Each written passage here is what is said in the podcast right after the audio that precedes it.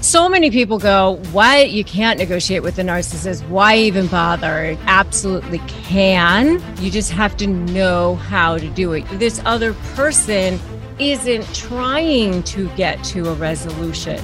This other person is enjoying the process of manipulating you and watching you squirm. 99% of winning is you believing that you can win. And if you don't believe you can win, nobody can help you. I mean, you know, Dr. Rewire, right? Hey guys, welcome back. This is Dr. Rewire. Welcome to the Dr. Rewire show today.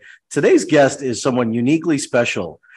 She has gone all over the world, spoken across the world, but she started her life by being married at 19 years old, had three kids by the time she was 24, went back to school and became one of the top prominent attorneys in the world. She was the top 1% of attorneys in the world. She's written two books. She's got one book. She's got a new book coming out.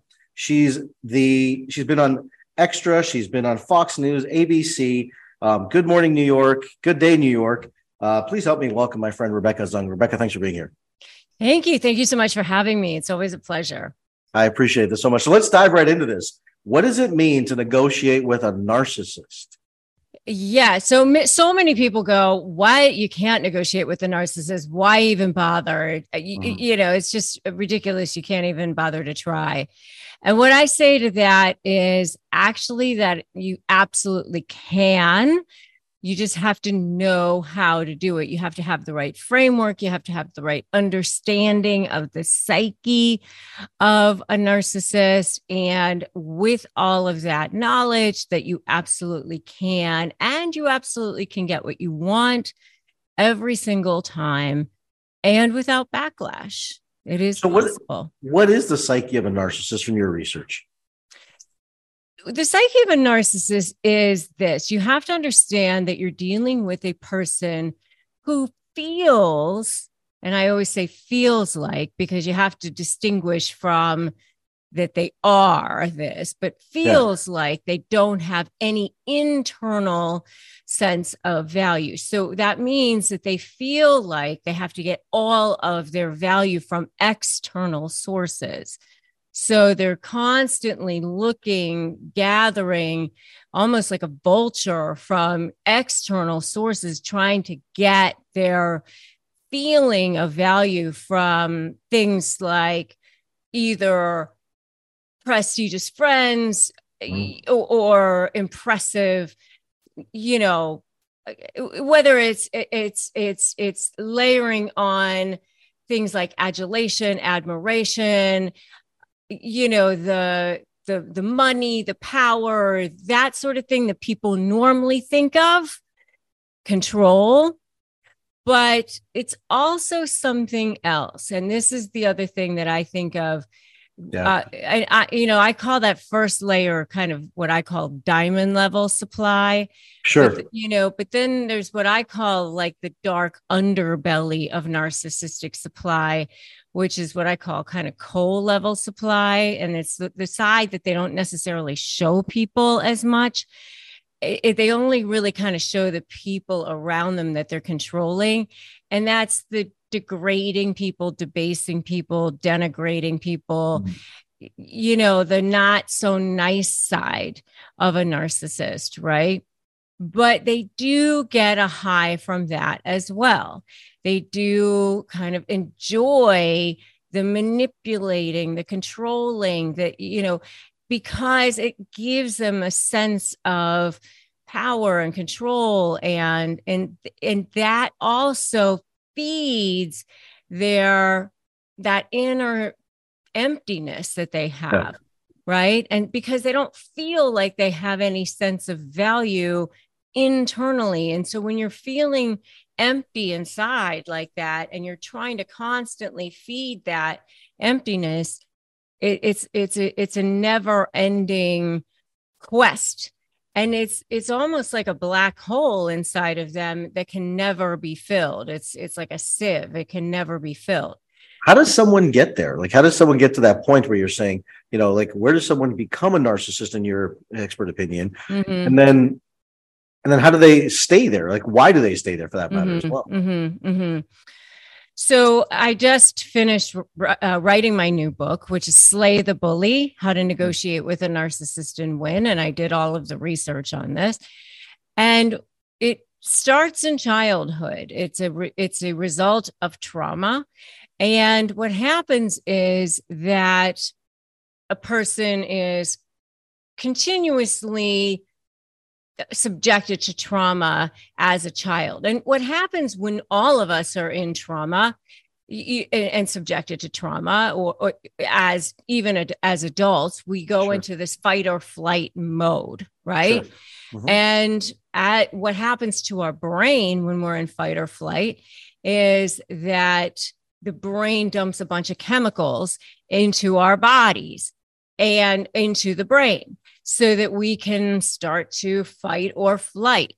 And what it is epinephrine or cortisol and a whole bunch of other things so that we can become stronger, faster, better. You know, this is, you know, an outgrowth of when we were even cavemen or whatever it was that we were, right? Yeah. You know, but when that happens to the brain continuously, it actually causes damage to the brain. It actually causes damage to the limbic system of the brain.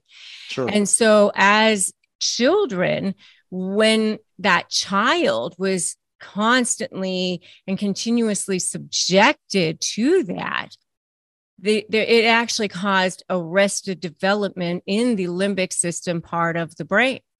And so as they grew and developed into adults, that limbic system part of the brain never really continued to develop.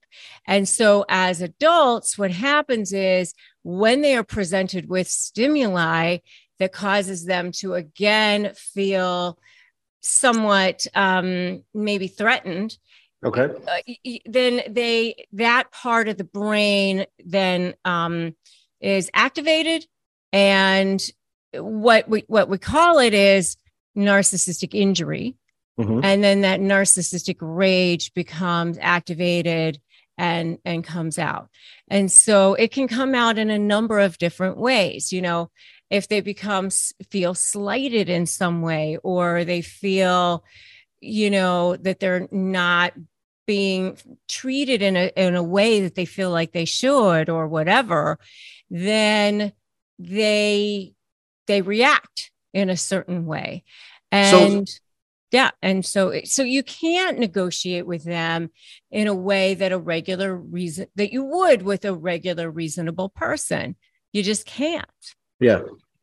And so when someone becomes into this narcissistic phase, and I like the way that you explain that, actually, because, you know, it is a narcissistic injury. It's a repetitive injury. And it makes complete sense inside that. Why is it that, like, when they just don't listen to people? Like you're saying, they're not open to negotiation.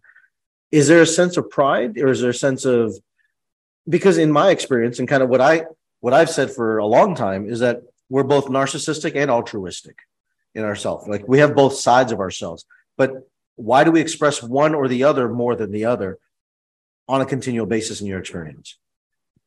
Well, I think it goes back to and you're a brain expert, right? Mm-hmm. So, you know, what I'm saying to you, I think you understand, right?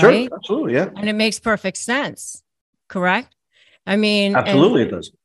And so, you know, when you get to that point, and yeah, we've all experienced a certain amount of this, but most of us are able to still reason, even though the limbic system part of our brain may be taking over to a certain extent. Yes, all of us have an emotional part of our brain that we might have to control at times, right? And most of us are going, hey, wait a minute, that emotional part is taking over right now. I think I need to.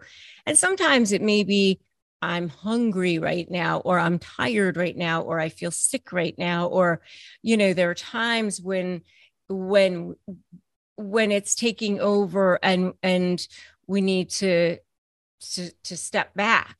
Mm-hmm. Right. So there are times that all of us, you know, it is a spectrum, right?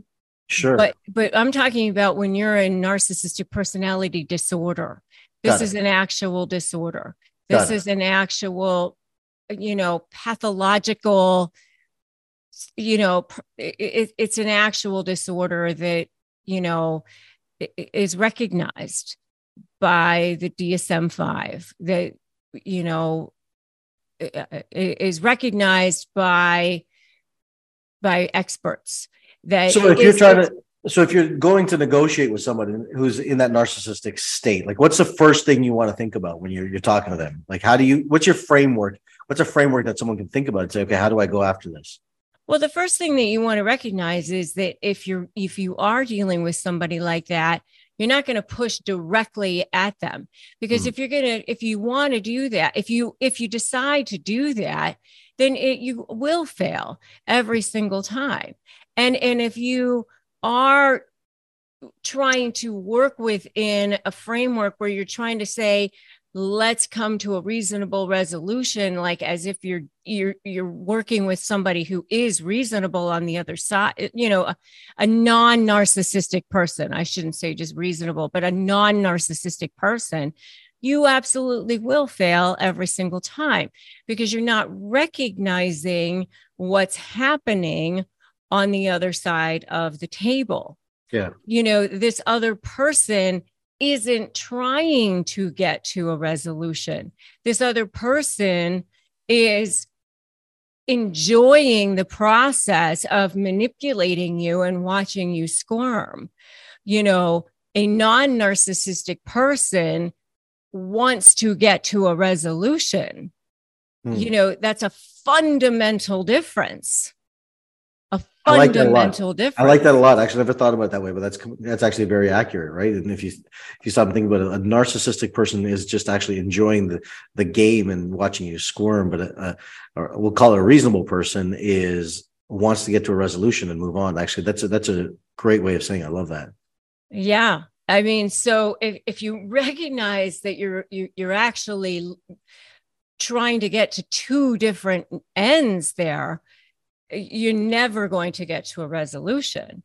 Right. I mean, it's an absolute fundamental difference. And so the non-narcissistic person is constantly baffled, because the non-narcissistic person is like, what is it that they want? I'll just give it to them. Let me be done.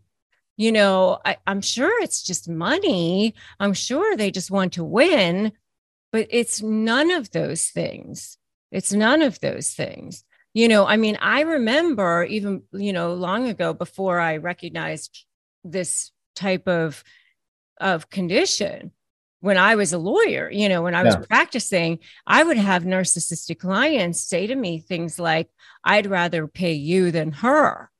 And now looking back, I fully recognize that that was what was going on, because I remember thinking, why would you say such a thing? But now I understand what was going on. Were you a divorce attorney, just out of curiosity? Yes. You were. Okay. So everything you're kind of saying, I'm like going through my divorce actually as I'm going through it. So it's hilarious, but yeah, I could totally see every aspect of a divorce kind of coming into it. That's why you deal with such high profile divorces and are a consultant on them on many cases, right? It makes complete sense. Yeah. I did high net worth divorce. That's that's the kind of law that I practiced. So I represented billionaires and celebrities and, you know, people like that who had plenty of money to just sit around and just make the other person miserable for many years. Sure. So when someone's going through this narcissistic personality and you're trying to negotiate them, I mean, I love the idea, as I said, that they want to get to a resolution versus just watching them squirm. I guess, how do you think about it when you're in the negotiation process, right? Like, what's the steps? Let's go through that, maybe in a tactical way, that maybe someone's trying to get a job. Maybe they're trying to negotiate with their boss. Maybe they're looking for a deal. Maybe they're trying to figure it out, and they're sitting and squirming. How do they go about that? Yeah. So that's where my SLAY methodology comes into play. Okay. So SLAY actually stands for strategy, leverage, anticipate, and focus on you.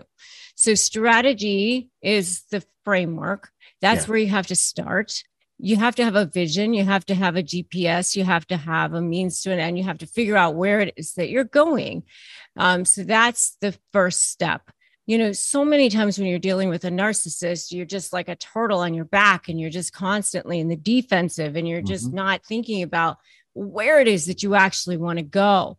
And so that's the very first step. Where do you want to go? Create an action plan, create the steps. That's number one. Number two is your leverage. Okay. So yes, you have to create leverage. And when you're thinking about leverage, you have to think about that diamond level supply versus that coal level supply. Okay. So the narcissist will always protect and defend that diamond level supply first. How is it that they look? They will always, always, always protect that. So you have to figure out what form of supply is going to be more important for them to keep than the supply source that they get from jerking you around. And then create some kind of a plan that's going to threaten that source of supply. And then, you know, figure out how you're going to present that, but you can't actually take away that supply source, because if you do, then your leverage is gone. It's a very, very, very, you know, much of a dance. It's a balancing, you know, game. And then, you know, how are you going to present that leverage? When are you going to present that leverage? That's also very much a tactical, you know, decision that you're going to make. Okay. And I was watching one of your videos actually just online a little while ago, and you said, never give away your leverage too soon in the process. Never give away your leverage too soon. Never give away your leverage too soon. And there's a number of different ways that you can build leverage. You know, some people just want that one smoking gun, but there's a number of different ways that you can build leverage. I mean, you can build leverage out of your text messages. You can build leverage out of your conversations, your witnesses, you know, there's so many different ways that you can build leverage. And sometimes it's 40 different things, you know, that you're presenting. I mean, there's so many different ways that you can build leverage. Okay. Yeah. So that's the L. The A is anticipate. Anticipate what the narcissist is going to do, be two steps ahead of them. You can anticipate by knowing the type of narcissist that you're dealing with. Covert narcissists act differently than grandiose narcissists, and they act differently than malignant narcissists. You know, the covert narcissists, for example, they present themselves in the form of care, you know, so the way they present is, you know, I just care so much. And, you know, I'm just so worried about Johnny, you know, drinking so much, you know, I just don't want, you know, the children to be in danger, you know, because of the drinking, you know, and so that they present themselves that way, but it's very passive aggressive, you know, so that's how coverts present themselves. Whereas a grandiose narcissist might be more like file false pleadings, go after them, you know, like a little bit more like that. But you got to anticipate, how are they going to be? But you got to know what kind of narcissist you're dealing with. So is there like a scale or something like that you use? And that, you don't have to share that if you don't want to, but is there like a scale or like some way that you say, okay, here are the actions, and so I'm going to plug them into these categories inside that? Yeah. So in my program, I actually have ways that you can figure out what kind of narcissist you're dealing with so that you can anticipate how they're going to act in negotiations. I love that. I think that's really cool. Yeah. And then be two steps ahead of them. You know that they're going to try to trigger you. You know that they're going to try to bait you. So in my program, I actually give lots and lots of ways to deal with them. You know, I making a plan stands, you know, here's ways to go make a plan, have an agenda when you go talk to them. Or I say fluff for favor, vomit later, you know, fluff up their ego and then vomit later. You know? So I give like tons of ideas like that, you know? And so that's the A. And then the Y is you, focusing on you and your mindset. So Y is actually twofold. One is tactical. You have to be on the offensive instead of the defensive. People are constantly looking at the narcissist. They're doing this, they're doing that. This is what they're doing. Instead of creating their own plan. I always say Super Bowls aren't won on defense. They went on offense, right? You got to create your own plan. And then your mindset, so important. I mean, 99% of winning is you believing that you can win, sure. You knowing that you can win. You know, you can have the best lawyer in the whole world, and if you don't believe you can win, nobody can help you. I mean, you know, Dr. Rewire, right? It has so much to do with you knowing that you're a winner, you knowing that you have the power. And I love that. I love all of that. Like slay. Let's go through them again, right? So you said, I want to write these down. You said S stands for strategy, right? So everyone gets the strategy. Mm-hmm. L stands for leverage. Yeah. A is for your anticipate and be 2 steps ahead. And U is for your focus on yourself. I love that. Yeah. So you have the 4 steps. Yeah. Yep. So the new book is Slay the Bully, How to Negotiate with a Narcissist and Win.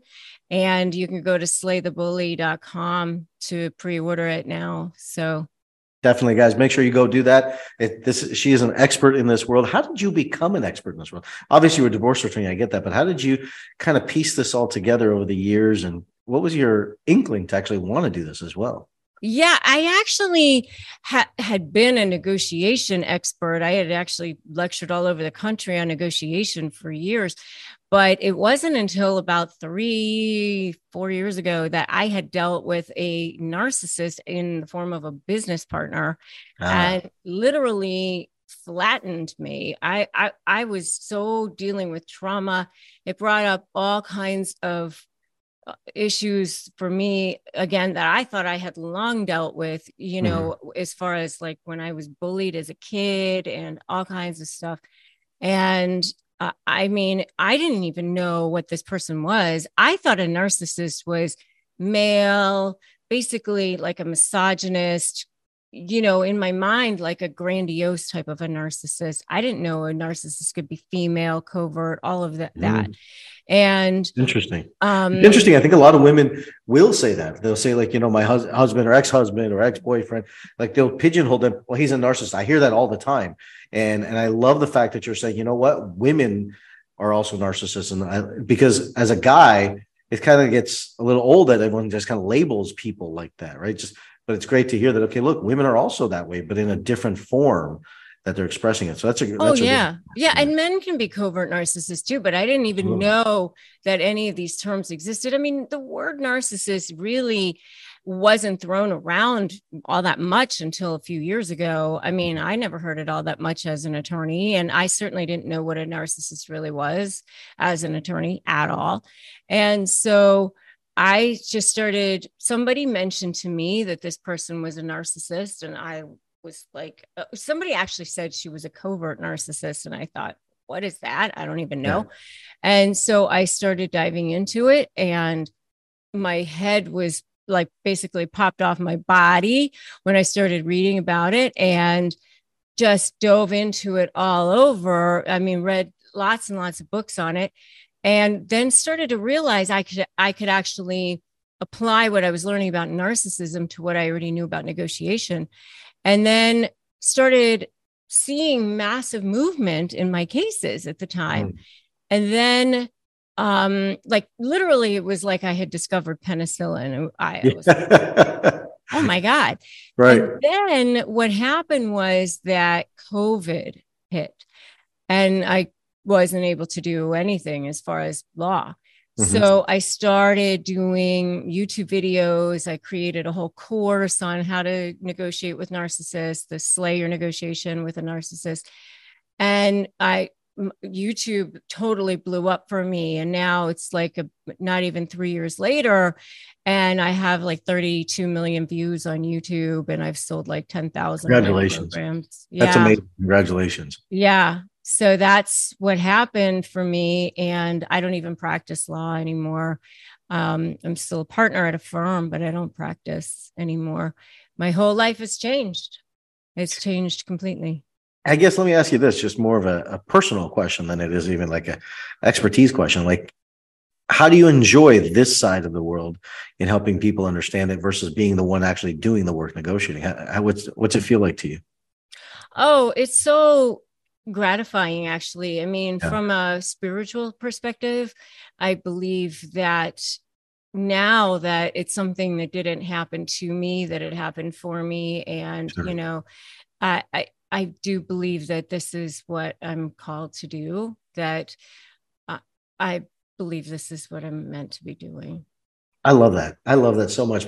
You've gone through your journey. You've obviously, you know, you went through a divorce. You went through the journey of being divorced at a young age, learned from lessons, then became an expert yourself, then went ahead and became one of the top professional attorneys inside the top 1% inside of your expertise, working with people with lots of money. So you probably, it wasn't about the money. It was about now serving more people. And now you've taken that to the world in such a different way. And it's such an inspiration to be able to sit and see how you've taken your life and continued it on the way, not in the way, for you, not, you know, to you, not as you say. So I love that. I love every aspect of it. Again, what's the website where people can go to get your book, to get more information? I know you've got an amazing YouTube channel. Check out her videos. Are amazing. But where can people go pre-order the book? Slaythebully.com. Slaythebully.com. There you go, ladies and gentlemen. Look, everything she's saying, like, I'm down, I'm taking notes. This stuff is good. This stuff is gold. And as you guys know, like, everyone wants the edge. That's the whole thing, right? Everyone wants the edge. And if you can get the edge, whether in business, whether in, not in relationships, you want the edge in relationships, but you want the edge to be able to not be taken advantage of inside that. I think that's another point that we got to talk about too. But if you're looking for the growth, you're looking for the edge to take your life to the next level, go check out Rebecca, go check out her YouTube page, go get a copy of her book, follow her, take her courses, learn what you need to learn, because she's a master at what she does. I want to thank you for being here. Thank you for being a part of this, and thank you for being a part of the show. Thank you. Thank you so much for having me. It was so fun to hang out with you, as always. Absolutely, Rebecca. Thank you so much. Guys, there you have it. Dr. Rewire, another show, another podcast. I will see you on the next one. Have a great day. If you enjoy this episode, make sure you subscribe so you're notified when the next episode is posted. Rate, review, and share this podcast with someone you think will like it. And remember, you can always find the visual version of this podcast on my YouTube channel. Just search Dr. Rewire.